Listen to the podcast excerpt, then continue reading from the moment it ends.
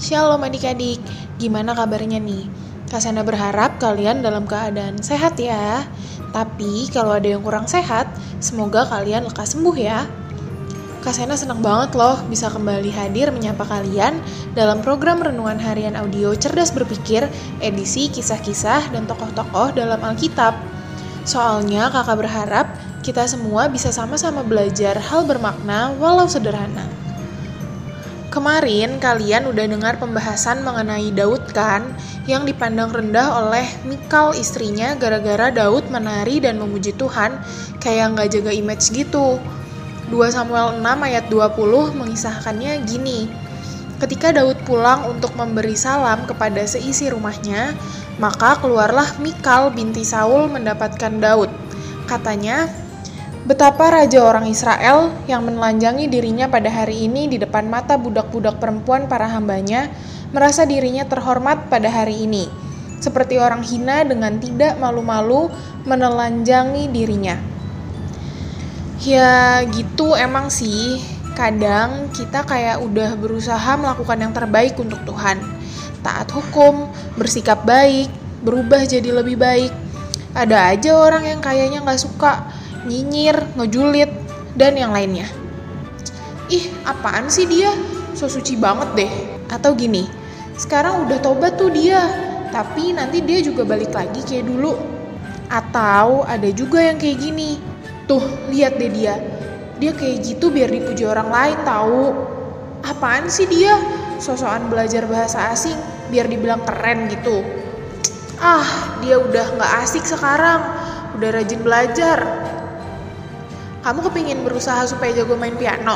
Emangnya bisa? Dan kayaknya masih banyak komentar kejam lainnya ya. Anyway, udah pas belum acting nyinyir Kasena tadi? Tapi beneran ada loh kasus-kasus kayak gitu. Dan itu bisa bikin kita kayak kalah mental gitu. Kita kayak dipermalukan gitu kan. Nah, kalau kita ngalamin kayak gitu, Kasena mau kasih tahu 2 sikap yang harus banget kita terapkan. Yang pertama, nggak apa-apa. Kitanya jangan sampai ngerasa kayak disudutkan. Anggap aja itu kayak penyemangat supaya kita nggak ceroboh. Kita juga jadi tahu kan mana orang yang baik, mana yang nggak baik, atau pura-pura baik. Jadi nggak apa-apa kalau kita ngalamin kayak gitu. Sikap yang kedua, nggak apa-apa.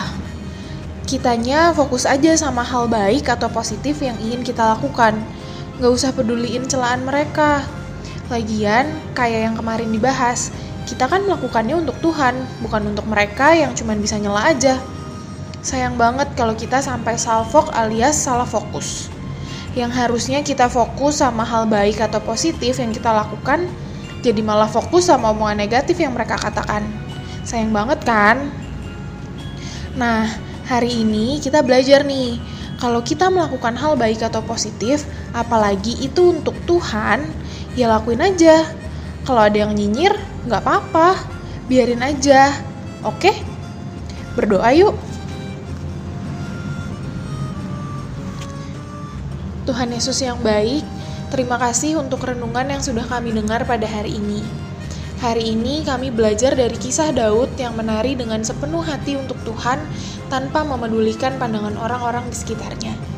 Ajar kami untuk bisa meneladani sikap Daud dalam kehidupan sehari-hari kami.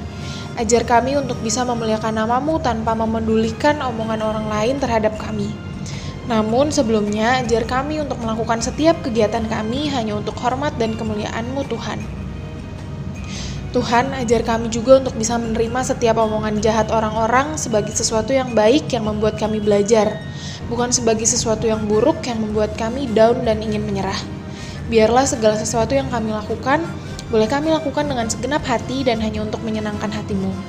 Tuhan, kami juga mau berdoa, biarlah segala sesuatu yang kami lakukan bisa menjadi berkat bagi orang-orang di sekitar kami. Terima kasih Tuhan, haleluya, amin. Oke, Kak Sena undur diri dulu ya. Pokoknya tetap sehat, tetap semangat, dan tetap jadi berkat. Jangan lupa bahagia ya. Tuhan Yesus memberkati. Dadah!